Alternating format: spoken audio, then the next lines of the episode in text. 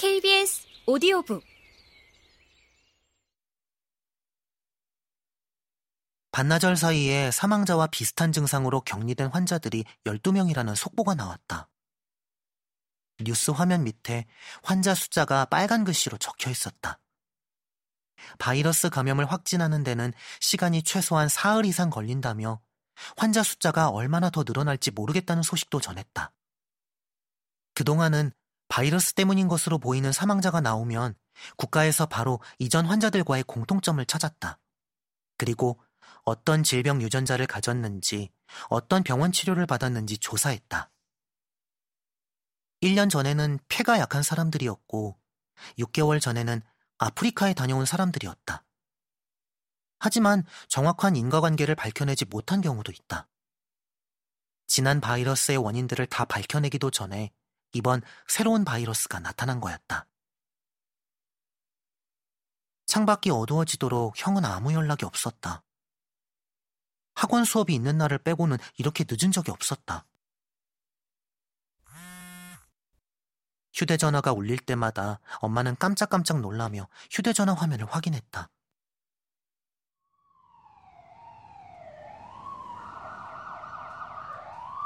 멀리서 구급차 사이렌 소리가 들렸다.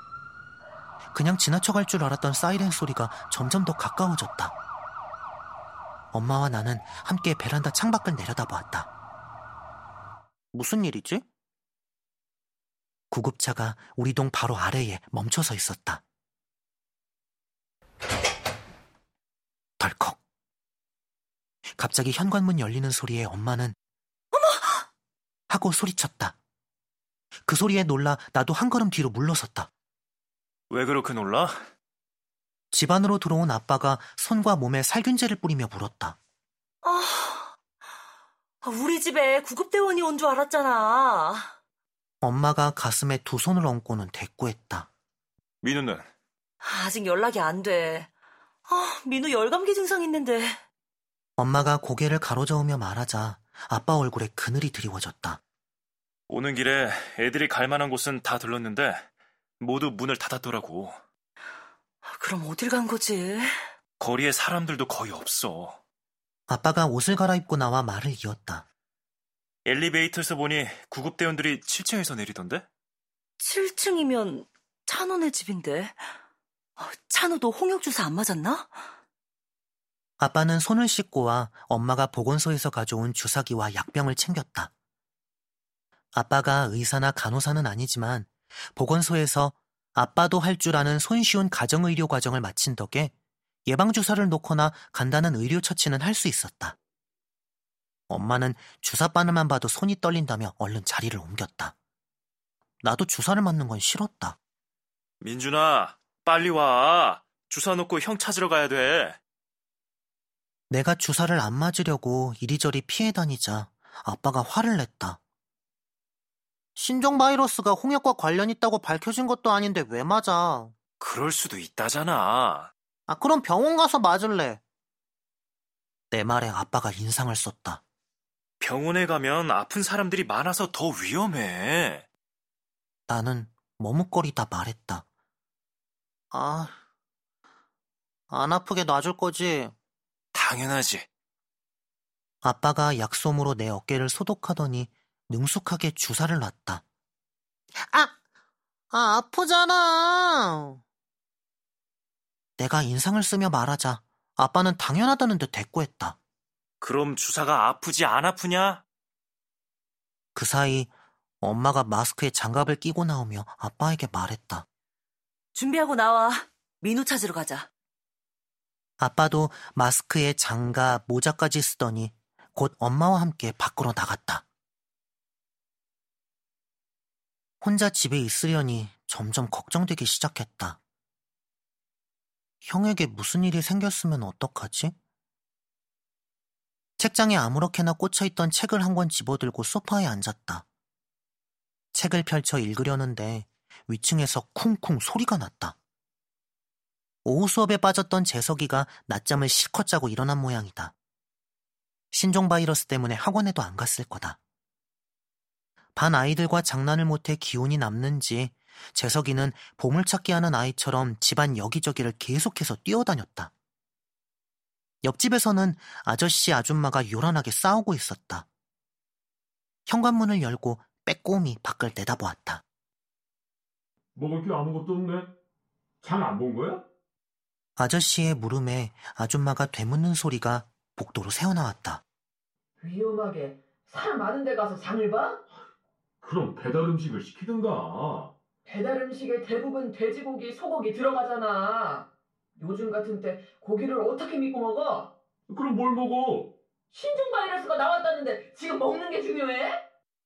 아줌마가 소리를 빽 질렀다.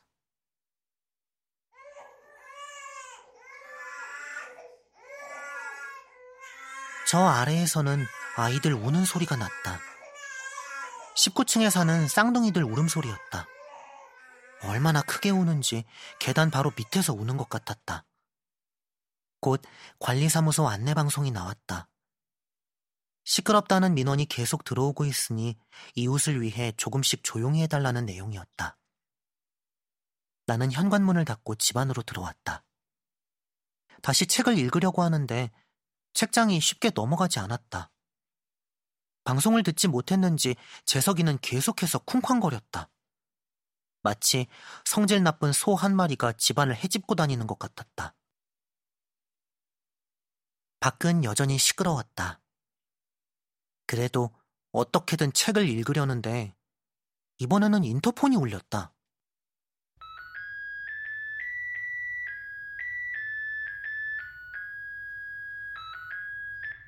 무슨 일인가 싶어 나는 서둘러 인터폰 수화기를 들었다.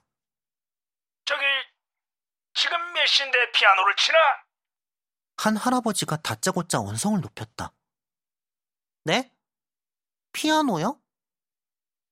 수화기 건너편에서 짧게 호흡을 가다듬는 소리가 났다. 아, 천사모 아닌가? 10층에는 장래 희망이 피아니스트인 2학년 아이가 살고 있다. 그 아이는 목표한 양의 공부와 피아노 연습을 마치지 못하면 잠이 안 온다고 했다. 엄마 말로는 그랬다. 저기, 저희 집은 2003호인데요. 아, 관리실에서 잘못 연결해줬네.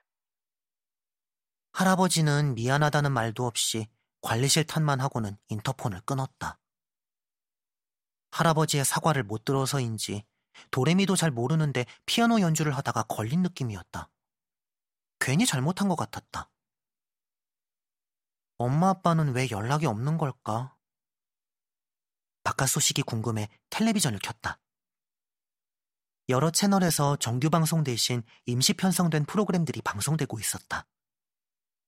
전문 의학 프로그램에서는 의학과 생물학, 유전학 전문가들이 모여 이번 바이러스 증상에 대한 의견을 나누었다. 특이하게도 신종 바이러스 환자들이 걸음을 못 걷는 증상을 보이고 있는데 그게 척추가 아닌 뇌에 문제가 있기 때문이라고 했다. 전문가들은 이런저런 의견들을 나누다가는 이론적으로 쉽게 풀리지 않아야 신종 바이러스라고 입을 모았다. 확실히 전문가들의 의견은 남달랐다. 다시 채널을 돌렸다. 한 뉴스에서는 신종 바이러스 사망자와 같은 증상을 보이는 환자들이 이제 30명도 넘는다고 했다. 그 때문에 사람들이 많은 장소에 열화상 카메라를 설치하고 열이 심한 사람들은 간이 바이러스 테스트기로 감염 여부를 측정한다는 보도를 했다. 검사 결과 양성이 나오는 사람들을 그 자리에서 격리해 국가 지정 병원으로 데리고 간다는 것이다. 화면 속 사람들이 열화상 카메라를 지나치자 붉고 푸른색으로 체온이 표시됐다. 형도 설마... 형이 감기 증상이 있었던 것이 떠올랐다. 열이 난다고 했는데 격리된 거면 어떻게 하나 싶었다. 그게 아니라면... 혹시... 불현듯 형이 어디에 있는지 알 것 같았다. 어쩌면 아파트 놀이터에 있을 거다.